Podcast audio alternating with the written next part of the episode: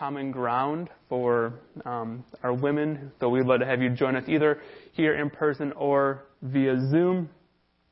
And then Saturday the 27th, we're going to host a kind of a skating party. We'll serve refreshments at Village Skate here in town uh, from 2 to 4 on Saturday the 27th. And so we would love to have you join us for that. Again, just we're glad to have you here with us, whether you're here in person or online. Um, yeah, let's continue to worship together.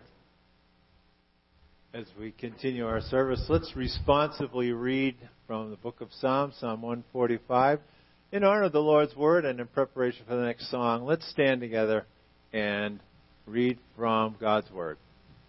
The Lord is merciful and compassionate, slow to get angry, and filled with unfailing love.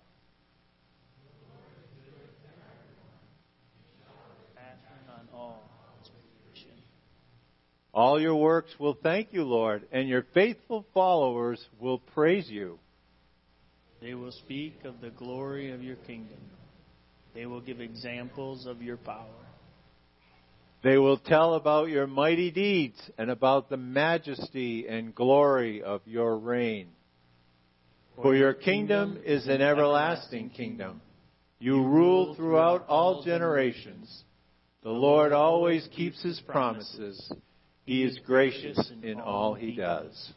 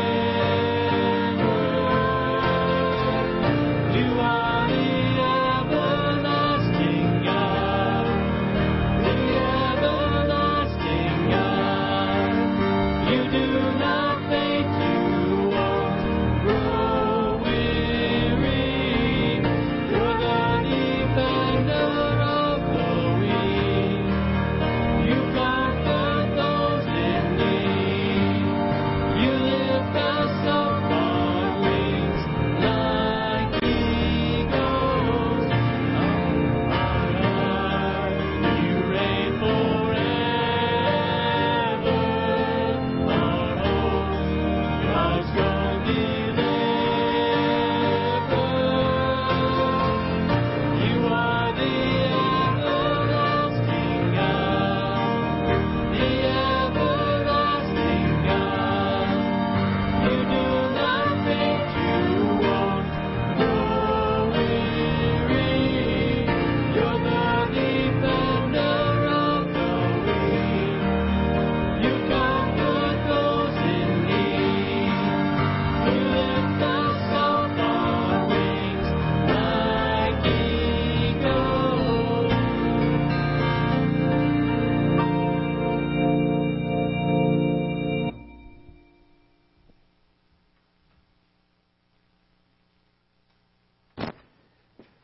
be seated?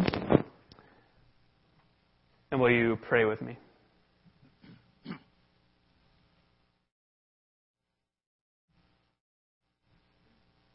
Father God, we come to you this morning amazed by your goodness. We, think about the frigid cold outside, the fact that you provided us all that we need to live relatively comfortably, even in these temperatures. You've given us the ability to heat homes and to wear warm clothing, and you provided the means for those things.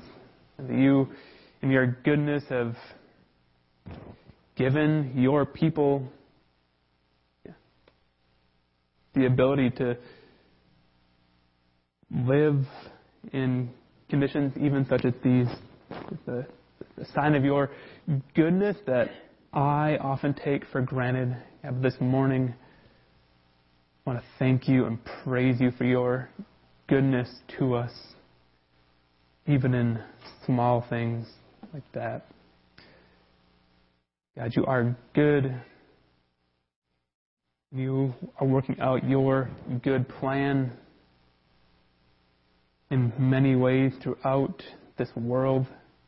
Even when things seem hard or bleak, we come before you trusting you have good purposes for your creation, that you are in the process of working all things for the good of those who trust in you, that one day you will set all things right, that there will be no more sickness, there will be no more pain, there will be no more suffering. And we look forward to that day and we trust that you are in the process of bringing about that day. But as we wait for that day, God, we acknowledge that there is pain and suffering and hardship in this world. We pray for the people of this church and people in our communities around us that are going through particularly hard times right now, God, that you would you would be at work in their lives to comfort those who need comfort, to heal those who are in need of healing. You would give the ability to be patient through suffering to those who need that patience. God, for the church around the world as well as they face persecution, if they face trials of various kinds, God, that you would be at work to advance your kingdom both here and throughout the world in hard places where your name is actively opposed. God, pray that you would bring comfort and courage and boldness to Christians throughout the world as they seek to advance your kingdom.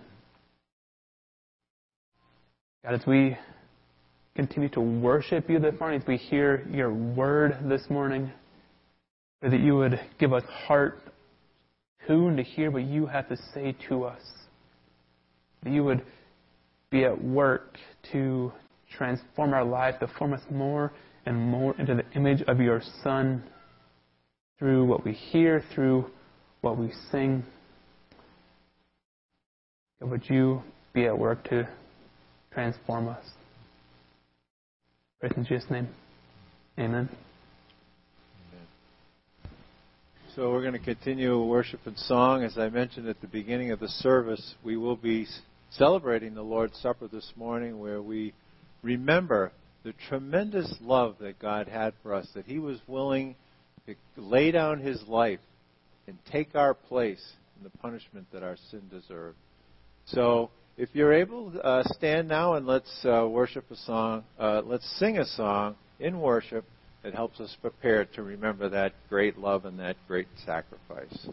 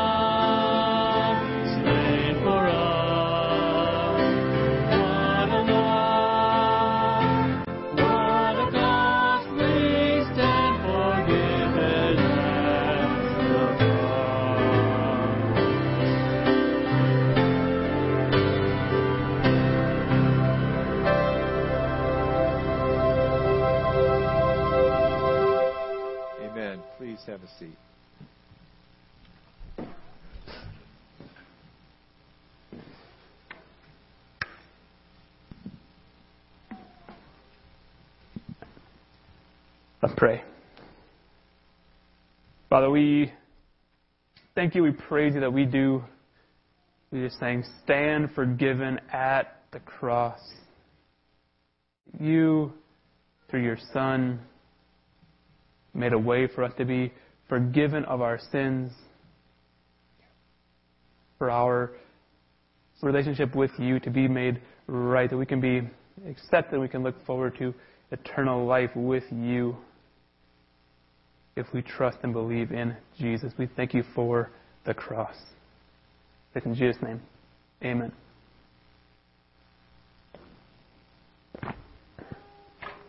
One thing I forgot to mention a minute ago. Um, so this is Communion Sunday, as Eric mentioned, and so if you didn't grab a communion wafer and cup on your way in, you can sneak out during the service and grab one of those. Also, because it's Communion Sunday, we'll take our benevolence offering in addition to our regular offering, and so on your way out on the right hand door, someone will be holding a plate. Um, so the, the plate being held is the benevolent plate, the regular plate on the table to your left is the regular giving plate. And so Vanessa and I recently watched the first, uh, the original Star Wars trilogy for the first time. So episodes four, five, and six. And so those, the last one was released in 1983, which is before I was born. And so, like, just fair warning, I'm going to talk about how that movie ends. So if you've been like holding off for 40 years watching these, like I'm going to ruin the ending. So if you want to sneak out, feel free.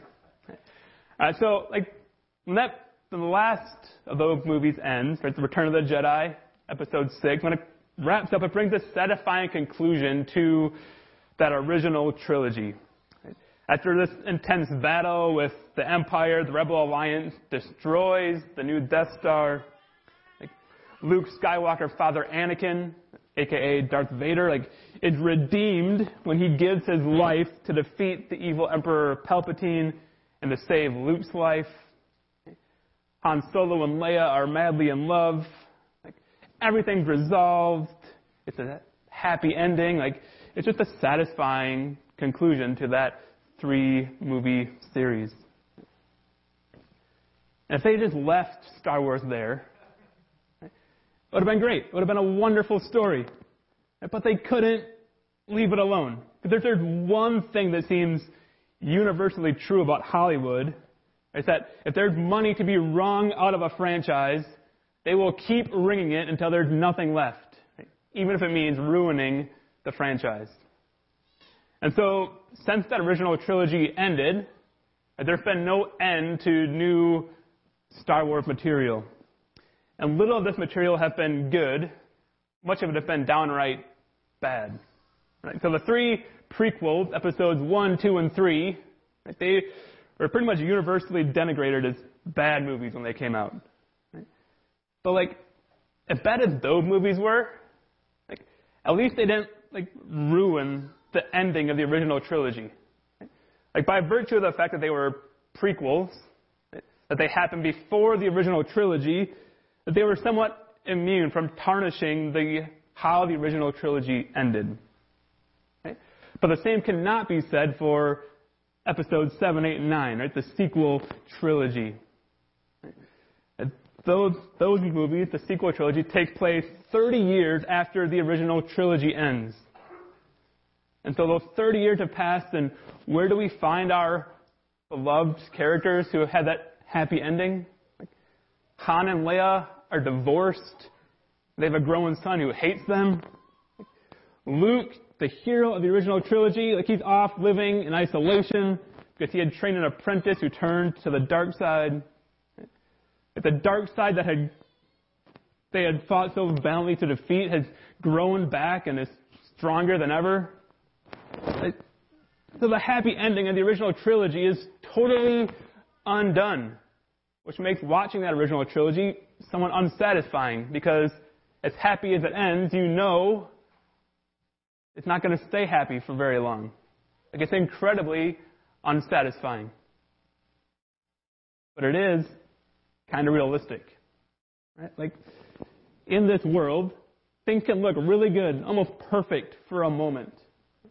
But because we live in a fallen and a broken world, like things don't stay perfect for very long. It's just a matter of time before something goes wrong. And we've seen an example of that in the book of Genesis this morning.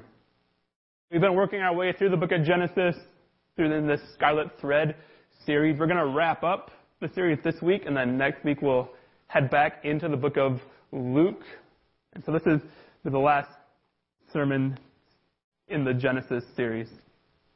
And so we left off two weeks ago. We weren't here last week. Uh, two weeks ago, we left off Abraham had been called by God to sacrifice his son Isaac. And he had passed that test, and God had saved Isaac's life by providing a ram to sacrifice instead. And so Isaac, having been saved, grows up, and as you do when you grow up, like he desires to be married. But Abraham is adamant that Isaac must not marry a Canaanite woman. The Canaanites, they're the, descendants of Noah's son Ham, who Noah had cursed. Well, Abraham is a descendant of Shem. Noah's other son who he had blessed. So the families of Ham and Shem don't get along. So Abraham is adamant, like Isaac cannot marry a Canaanite, which is a problem Abraham and his family live in the land of Canaan. How is Isaac supposed to find a non-Canaanite wife while living in Canaan? The solution to that problem is that Abraham sends a servant back to his homeland. A 400 mile trip. That's how important this was to Abraham. 400 mile trip to find a wife for Isaac. And God leads this servant to this beautiful woman named Rebecca. And through God's kind of providential hand, Rebecca agrees to travel back to Canaan and marry Isaac, even though she's never met him. And then in Genesis 24, verse 67, we get this beautiful statement. Isaac brought her into the tent of his mother Sarah, and he married Rebekah. So she became his wife, and he loved her. Everything seemed so happy. This is a movie, right? The credits would roll. Everyone would be satisfied with the ending. it'd be great. But this is, of course, no movie. And time marches on and things don't stay perfect forever. So Rebecca eventually becomes pregnant.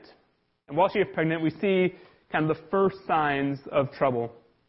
When God says to Rebecca, Two nations are in your womb, and two people from within you will be separated. One people will be stronger than the other, and the older will serve the younger. The two kind of important things to see in this verse. First, there's two children in Rebecca's womb, and they're going to grow into two separate nations. The sons end up being Jacob and Esau. Esau being the older, Jacob being the younger. The second thing to see in this verse is that the older will serve the younger. Right? And that's not how this is supposed to work, especially in those times. The firstborn son was supposed to receive the inheritance and carry on the family name and lead the family. But here, before they're even born, God tells Rebecca that those roles are going to be flipped for these two twins. so if these twins, Jacob and Esau, they're going to grow into separate nations, and the older going to serve the younger in the kind of role reversal. You can kind of see the writing on the wall. Like, this is not a formula for a harmonious experience. But we see the real source of the problem a little bit later. In Genesis 25, verses 27 and 28, we read, The boys grew up, and Esau became a skillful hunter a man of the open country, while Jacob was content to stay at home among the tents. Isaac, who had a taste for wild game, loved Esau, but Rebekah loved Jacob. You want to talk about a recipe for family conflict and family discord? Like one parent loving one child more than the other, or the other parent loves another child more than the other. Like that's a formula for disaster. And like, note the reason why Isaac loved Esau. Like, because Esau could provide wild game that Isaac loved. Like, this should go without saying, right?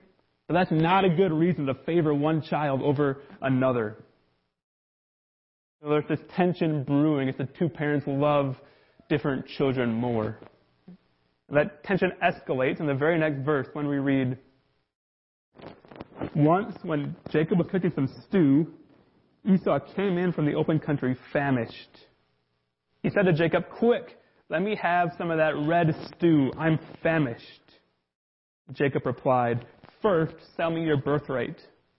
Look, I'm about to die, Esau said. What good is the birthright to me? But Jacob said, Swear to me first. So Esau swore an oath to him, selling his birthright to Jacob. Then Jacob gave Esau some bread and some lentil stew. He ate and drank and then got up and left. So Esau despised his birthright. So now this, this birthright is the older son's share in the family estate. According to the customs during that time, the oldest son was entitled to a double portion of the estate. And so if you had eight sons in a family, you would divide the estate into ninths, and the oldest son would get two ninths, which is a pretty good deal. But it's an especially good deal when you only have two sons. With only two sons, that the estate gets divided into thirds, and the older son, Esau in this case, is entitled to two thirds of the estate. Two thirds to one third. That's a big discrepancy. And Esau sells that advantage, that birthright, for nothing more than a bowl of stew because he is hungry. So this continues to breed family tension. Right? You can just see it, how it plays out, right? Esau, all his life, is going to resent Jacob for what he feels like Jacob did to take advantage of him in a moment of weakness. Well, Jacob's going to be like, I didn't do anything wrong. Like, I didn't force you to sell me the birthright. Like, you got what you deserved. And then, just to add to the tension, in verse in chapter 26 of Genesis, we read this. When Esau was 40 years old, he married Judith, daughter of Beeri the Hittite, and also Basemath, daughter of Elon the Hittite. they were a source of grief to Isaac and Rebekah. And so Esau marries two Hittite women. The Hittites are a clan of the Canaanites. So Esau is marrying Canaanites, even though Abraham had made it so clear to Isaac his family should not marry Canaanite women. And these Hittite women are, we're told, that they're a source of grief to Isaac and Rebekah. So you can kind of see the picture. This is a house divided. Right? Rebekah and Jacob versus Isaac and Esau. We've gone right, from this happy love story of Isaac and Rebekah being deeply in love. We've gone to a house full of deep animosities and tension. That's where we kind of, that's where things stand as we pick up the story this morning in Genesis 27.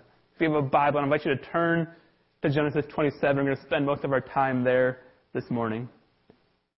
That's our human nature, right? Anytime there's conflict, to want to pick sides, right? to see one side as the good side, good guys, and one side as the bad guys, right? So you're going to be, in this case, you're going to be, are you team Jacob or are you team Esau? What we're going to see in this story is that there are no good guys. All the main characters in this story act unrighteously. Like, no one deserves to win. And yet God is going to work through this messed up, broken family to bring about his purposes. It's like when we read this story, our reaction should not be, let me pick a side. Our reaction should be, should be to be amazed by the sovereignty and the power of God that He can bring about His good purposes even in the midst of a mess like this. What we see in this passage that God uses human sin to achieve His purposes. Those purposes, those sins, still have consequences.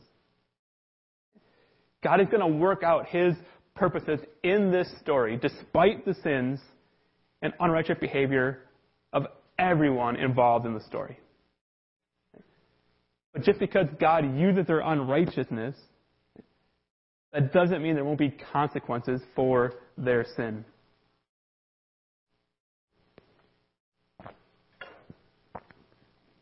So as we, we focus in on Genesis 27,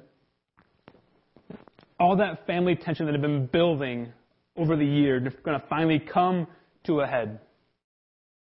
Like Europe, before World War I, is often described as a powder keg, right, just waiting to explode. And the assassination of Franz Ferdinand was the spark that ignited the powder and caused the explosion that was World War I. And that, on a smaller scale, is where we find Isaac's family in this passage. There are these deep underlying tensions just waiting to explode. And all it's going to take is one spark, one incident to cause an explosion that makes the family disintegrate and fall apart. And in Genesis 27, we see that spark. And the spark is a battle over the question who gets the blessing? So a couple of weeks ago, we looked at how God called and blessed Abraham. And God told Abraham that he would make Abraham into a great nation. He would bless Abraham. And that through Abraham, all the earth would be blessed. And that blessing was passed on to Isaac. And now Isaac is about to pass it on to one of his sons. And the tension in this passage revolves around the question which son is he going to pass it on to? And not surprisingly, because Isaac loves Esau, Isaac desires to pass it on to Esau. So in verses 1 through 4 of Genesis 27, we read When Isaac was old and his eyes were so weak that he could no longer see, he called for Esau, his older son, and said to him, My son, here I am, he answered. Isaac said, I am now an old man and don't know the day of my death. Now then, get your equipment, your quiver and bow, and go out to the open country to hunt some wild game for me. Prepare me the kind of tasty food I like, and bring it to me to eat, that I may give you my blessing before I die. A couple of things to notice here. First, just notice the greed and gluttony of Isaac. There's no reason for him to make Esau go get game for him before he passes on this blessing. But Isaac loves that food that Esau makes so much that he figures, man, I might as well get something for myself out of this deal. So I'm going to send him out to get food for me first, then I'll bless him. And then second, blessings like this are meant to be very public affair, like a public transferring of the blessing to the next son. And yet Isaac is going to try to carry this blessing out in private, in secret. That's a pretty clear indication that he understands that he should not be giving the blessing to Esau. There's at least three reasons why he should not be giving the blessing to Esau. One, most importantly, there was God's declaration when Rebecca was pregnant, pregnant that the older would serve the younger. God had stated way back then that the blessing would go to the younger son. And because of that conflict in the family, you can be sure right, Rebekah did not let Isaac forget about that promise. And second, Esau had already sold his birthright to Isaac. And the author of Hebrews says, and don't be like Esau, who for a single meal sold his inheritance rights as the oldest son. Afterward, as you know, when he wanted to inherit this blessing, he was rejected. And so the author of Hebrews, who's inspired by God, as we assume God as well, right, sees the birthright and the blessing as linked together. And so by selling the birthright, Esau had also sold his right to receive the blessing. And then third, the third reason Esau wasn't didn't deserve the blessing was that he had married these Canaanite women in violation of Abraham's command. So Esau is not worthy to receive the blessing. And Isaac knows it. But that's not going to stop Isaac from trying to give the blessing to Esau. So he hatches this plan to send Esau out and get some meat, and they can bless him. But there's a hitch in his plan. Because it turned out that Rebecca had overheard Isaac, and she has a plan of her own. A plan to get Jacob the blessing instead of Esau. And so in verses 5 through 10 of Genesis 27, we read, Now Rebekah was listening as Esau spoke to his son Esau.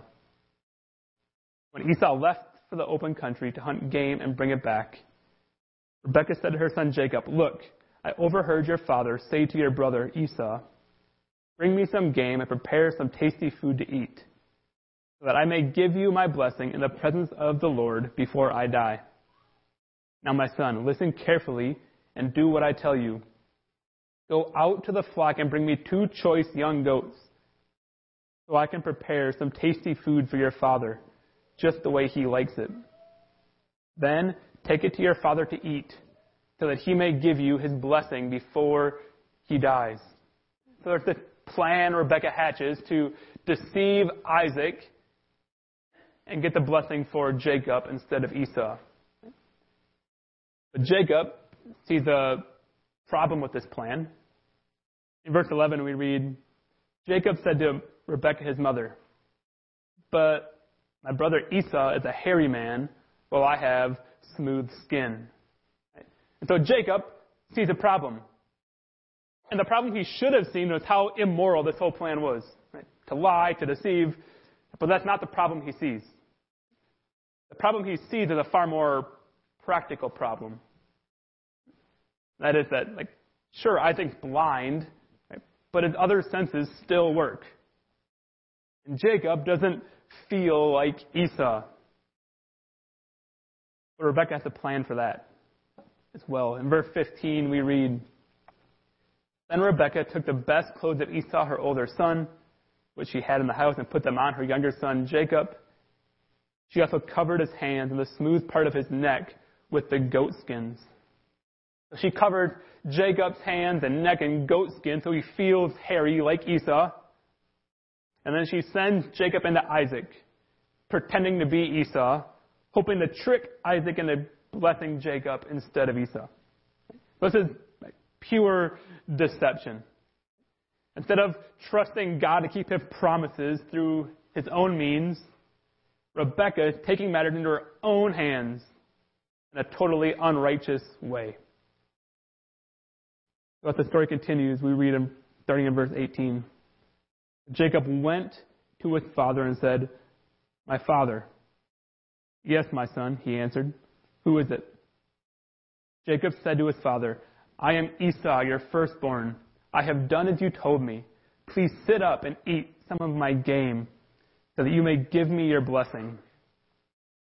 Isaac asked his son, How did you find it so quickly, my son? The Lord your God gave me success, he replied. Lord your God gave me success. Jacob invokes the Lord's name in telling a lie. That's pure blasphemy. If you're inclined to think that Jacob's the good guy in this story, it falls apart right there. All four members of the family are sinning in significant ways. Isaac, he's trying to undermine God's plan and give his favored son the blessing. Esau, despite having sold his birthright, goes along with Isaac's plan to take the blessing. Rebecca is plotting to lie and deceive to make sure her favorite son gets the blessing instead of trusting God to work out his purposes. And Jacob goes along with Rebecca's deceptive plan and is lying about his identity and invoking God's name to give validity to his lies. So if you're inclined to read the Bible a book of heroes who do great things for God, like this should blow that up. Like this is a messed up family full of sinners. what should amaze us about this story is that God doesn't write them off. God doesn't bail on his plan to use Abraham and Isaac's family for his purposes. God had made his promise to Abraham to make him into a great nation. He had passed that promise on to Isaac. And God is going to keep that promise despite the sin of this family. Instead of abandoning them for their sin, God uses their sin to achieve his purposes. And God's purpose in this situation, that he revealed way back when Rebecca was pregnant, was for the older to serve the younger. God's plan since before Jacob and Esau were born was to continue the promise he had made to Abraham through Jacob and not through Esau. And we see that that plan comes, or that promise comes to fruition in this passage. Picking up the story in verse 21, we read, Then Isaac said to Jacob, Come near so I can touch you, my son, to know whether you are really my son Esau or not. Jacob went close to his father Isaac, who touched him and said, The voice is the voice of Jacob, but the hands are the hands of Esau. He did not recognize him, for his hands were hairy like those of his brother Esau. So he proceeded to bless him. Are you really my son Esau? he asked. I am, he replied. Did you find that verse funny? Like, he makes a comment about the voice sounding like Jacob. So all of a sudden Jacob is like, how short can I answer? Like, I am. That's it. And then he said, My son, bring me some of your game to eat, that I may give you my blessing. Jacob brought it to him, and he ate. And he brought some wine, and he drank. Then his father Isaac said to him, Come here, my son, and kiss me. So he went to him and kissed him. When Isaac caught the smell of his clothes, he blessed him and said, Ah, the smell of my son is like the smell of a field that the Lord has blessed. May God give you heaven's dew and earth's richness, an abundance of grain and new wine. May nations serve you and people bow down to you. Be Lord over your brothers, and may the sons of your mother bow down to you. May those who curse you be cursed, and those who bless you be blessed. So God's purpose of seeing the blessing be passed on to Jacob rather than Esau is achieved here. But that doesn't mean Jacob's trickery was right.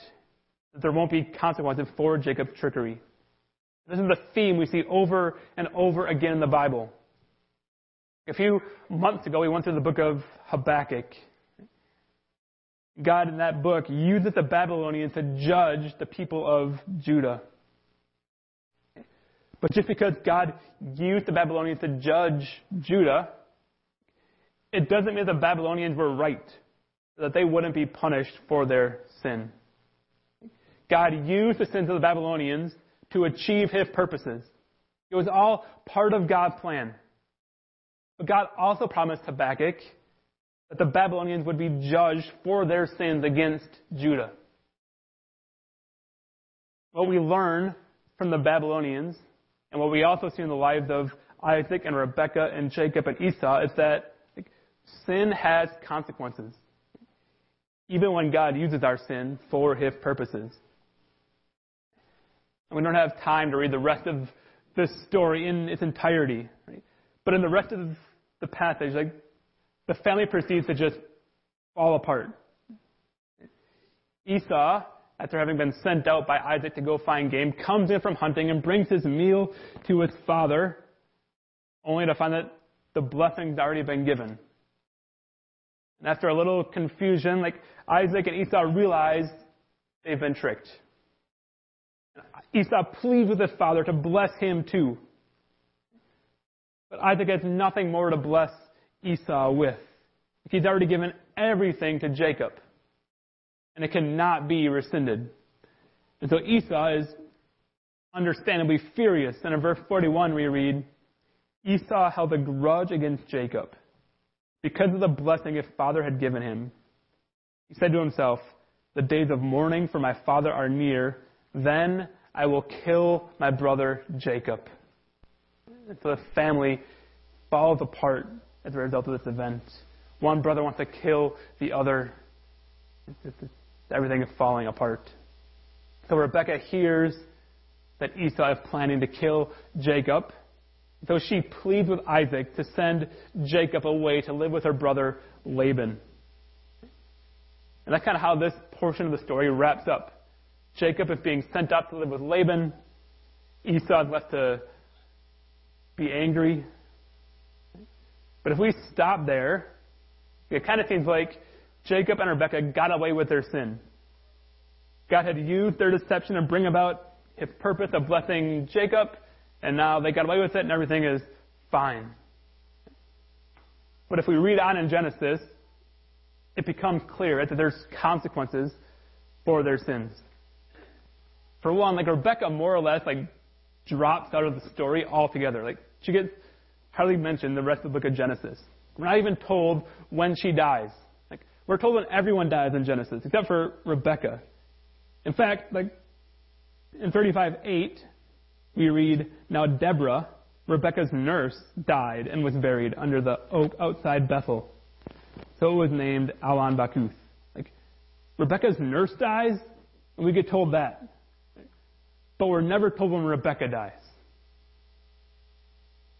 Her deception has consigned her to be more or less forgotten. And additionally, because she has to send Jacob away, she's never going to see her beloved son again. That's the consequences for Rebecca's sin. As for Jacob, we see consequences for his sin too. When he gets to Laban's house, he falls in love with Laban's daughter Rachel and agrees to work seven years in order to marry her. But when the time to marry her comes, Laban deceives Jacob and gives Jacob his other daughter, Leah, as a wife instead. Years later, Jacob's older sons will convince him that his favorite son, Joseph, has been killed. When actually they've just sold him into slavery. So in the life of Jacob, we see like the deceiver has become the deceived. Twice he is deceived in significant ways. Additionally, Jacob will spend years fearing the consequences of what would happen if he ever encounters Esau again. Sin blew Isaac's family apart, and everyone involved suffers the consequences. But through it all, God brings about his purposes. And of course, like, the clearest example of this in all the Bible, have God bringing about his purposes through sin, is seen in the life of Jesus. In Acts 2, Peter says that Jesus' death was by God's deliberate plan and foreknowledge. God was not caught off guard when his beloved son, who a sinless life, was betrayed by Judas and falsely accused by Jewish leaders and given a sham trial by Pilate and crucified by the Romans. Like it didn't catch God off guard. It was part of his deliberate plan. Like it was the only way that God could save a people for himself. Like Jesus had to be crucified, buried, and raised from the dead so that anyone who believes in him can have eternal life. And ultimately, that death and burial and resurrection of Jesus is how God keeps his promise to Abraham. It's how that promise would be fulfilled. As people from every nation and tribe and tongue place their faith in Jesus and are blessed with eternal life. Like it's God's means of keeping his promise. But there were still consequences for the people who sinned against Jesus and crucifying him. And then taking communion, which we're about to do this morning, we have this opportunity to remind ourselves of how God can use even sin to bring about his purposes. How, like, even though there's consequences for our sins here on earth, the eternal consequence of sins has been taken care of by Jesus. That in the breaking of his body, which we remember by eating the bread, and by the pouring out of his blood, which we remember by drinking the juice, we have a chance to remember that Jesus' death showed that God will bring about his good purposes through human sin. And that the eternal consequences of our sin are already paid for. So in a moment, we're going to sing the old rugged cross, which highlight the power of the cross to deal with our sins. And as that song ends, I just want to give us a few moments of quiet reflection time. And I'd encourage you during that time to think about a couple of questions. And these will be on the screen after the song. But the questions are this. One, like, are you trusting God to bring about His good purposes even through the sins of others? Do you trust that God is big enough to work even when others are sinning to bring about His good purposes? And then second, second question to ponder. Like, is there sin in your life, which maybe you're feeling the consequences of now, that you need to repent of, to stop doing, and to ask God to forgive you for before the consequences become even more severe. So we'll sing old rugged cross, give you some time for reflection on those two questions, and then I'll come back up and we'll partake in communion together. Let's pray.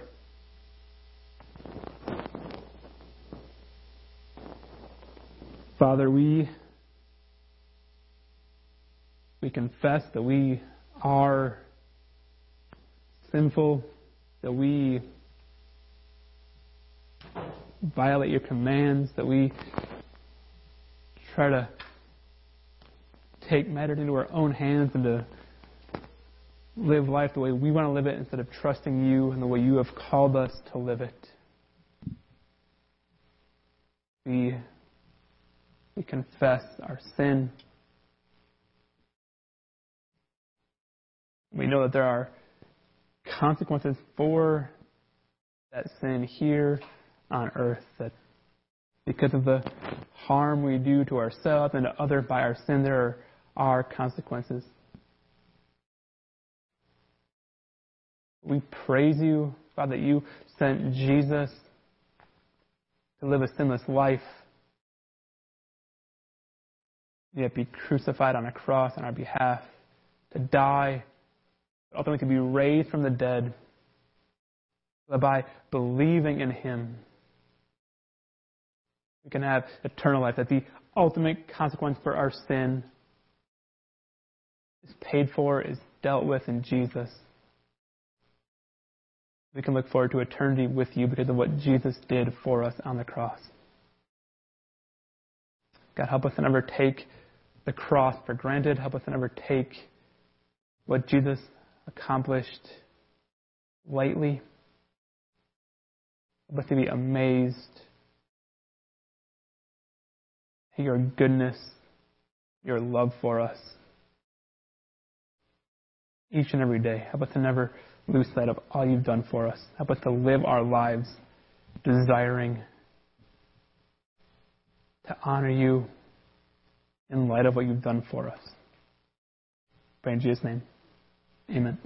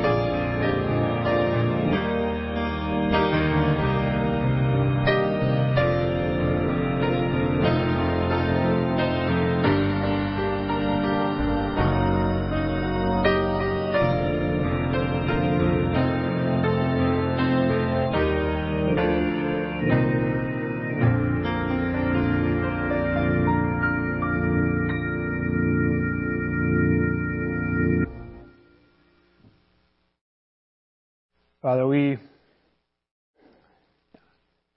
praise you that the worst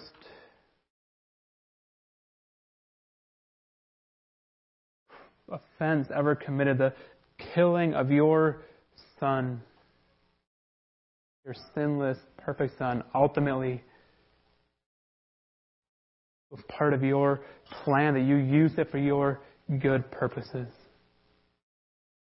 As we partake of this bread and this juice together, you remind us just of your, your goodness to us.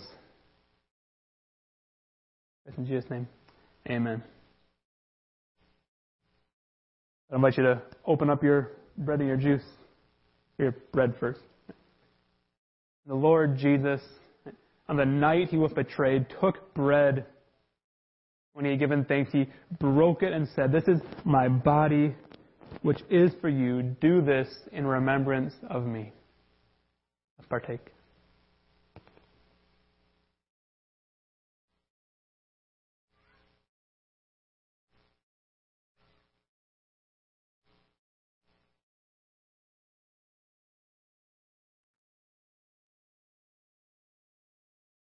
The same way, after supper, he took the cup, saying, This cup is the new covenant in my blood.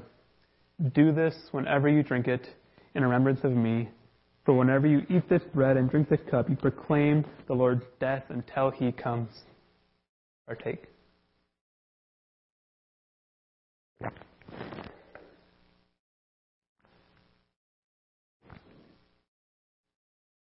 Father, with these remembrances, reminders of the price your Son had to pay for our sins. They show us, they remind us of the severe consequences for sin? Your sinless Son had to die in order for our sins to be atoned for. God, as we feel the weight, the severity of our sin and we see the severe consequences, would it compel us to live holy lives that honor you, that trust you, that reflect the way you have called us to live, trusting that you know what is best for us. As our Creator, you know the good life you have for us if we are obedient to you. Help us to obey, help us to live holy lives that seek to honor you. In Jesus' name, amen. As we go from here, would you go trusting that God is at work to bring about His good purposes? You are dismissed.